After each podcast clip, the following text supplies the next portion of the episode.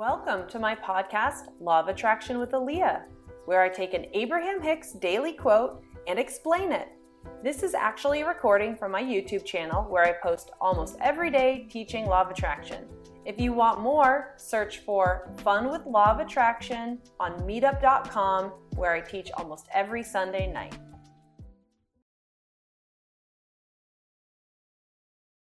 The question is um, because the state of the world right now is very scary. There were two shootings yesterday in the city where I live. Um, and just, I was, you know, enjoying the fireworks. And then, you know, I, I found out that happened in another area with the fireworks. And it, it was just like very scary. Mm-hmm. My question is how to keep up this great energy when there's things around that are very terrifying that you know are beyond our control. It's a great question.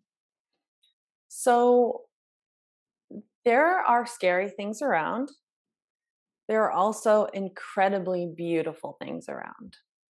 And when we have built a momentum where we are used to observing the scary things the scary things seem like they outweigh the beautiful things, but they don't. So, being aware of what's going on oftentimes for people feels like a duty to be socially aware. But if we believe in law of attraction, which you are free to believe or not believe in law of attraction then we have to all times ask ourselves is my awareness and attention creating energy that is helping the situations or not? Because a lot of the times the attention to the problems suck us into the energy of the problems and then it makes us more aware of the problems and more aware of the problems and more aware of the problems. So, if that's what's going on and you're feeling that heaviness of problems and worry and wanting, we have to approach it like anything else, which means we feel the worry and we feel upset because what we really want is something more beautiful. And the discomfort, the discomfort is the feeling between having and not having. However, most people get caught up in and stay in the in the in the energetic area of not having. So they stay in the energy of the problem. And they kind of think they have to because there's kind of a weird guilt thing that goes on if we just straight up don't give the problems our energy. However, again, we have to ask ourselves is my attention to this enabling me to put beautiful energy into the world or worry energy to the world? Because we can we we confuse worrying with being concerned and thinking that that worry is necessary to help. But that logic doesn't hold up with law of attraction the logic and law of attraction is if we want something better, we have to be able to create that energy. If there is a problem and we want to be part of that solution, we have to be able to look at that problem without our energy wavering because that's the only way we can actually see real solutions to that problem. But here's what happens is people start wanting to do that before they've spent substantial time practicing this skill in their daily life. So, if how are you when somebody screws up your coffee order? okay? Like that's a valid question. Like it is is our energy bothered or not? Because if we can't even control our energy when our coffee order is screwed up or when there's traffic or when a neighbor gives us a weird look or when the dog you know digs holes in the yard if we can't even control our energy in little things then how are we supposed to be on the solution oriented wavelength to big things. So I don't want to invite you to ignore problems to never be part of the solution. But I want you to, at first, start building the skill to control your energy so you have that skill if, in case, you do want to be solution oriented on bigger things. So, uh, what I would invite you to do is know the difference between being aware of something and being attached to it. Because when we are aware of something without being attached, we can see it without taking on its energy. And so that would be the practice of being aware. Okay, I, I couldn't help but hear that this happened, and I can be aware of it. And we can check in. You know, do I want something different? Do I am I capable of being part of the solution right now? And if the answer is no, that is okay because when you go home, when you show up here, you are working on the skill that will eventually help you be solution oriented, which means being able to be aware of problems, not have your energy dip, and be able to work on on those solutions. Does that does that help as kind of a starter? Yes, yeah, that was that was very helpful. I I appreciate you going through all that because um that makes a lot of sense. Because I was thinking about it yesterday, you know, feeling so great and everything, and then and then yeah, like people were talking about it and concerned for like our friend group and and so it just I was like, well, how do I keep this up, you know, in in the face of these serious issues when everyone around me is talking about it constantly. So um, that's very helpful. So Great. I'll just keep doing what I'm doing and work on not getting like yeah it's okay to bow out of that conversation right? It's okay to not participate.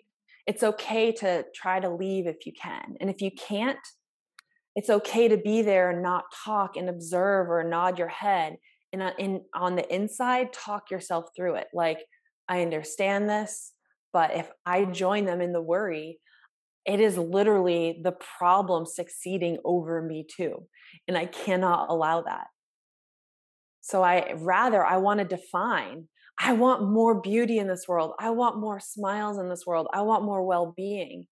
And in order to contribute to that, I have to be a shining example. And this is where it's beautiful, where helping the world is the same thing as helping ourselves, primarily at first. Because let's say that you have five friends and they all want to chitty chat about this, right? And then you kind of start acting a little differently. You don't join in on that conversation. You don't talk about the injustices. You don't you don't bury yourself right? And now all of a sudden you know you're kind of going going through life and you're kind of doing better. You're kind of thriving.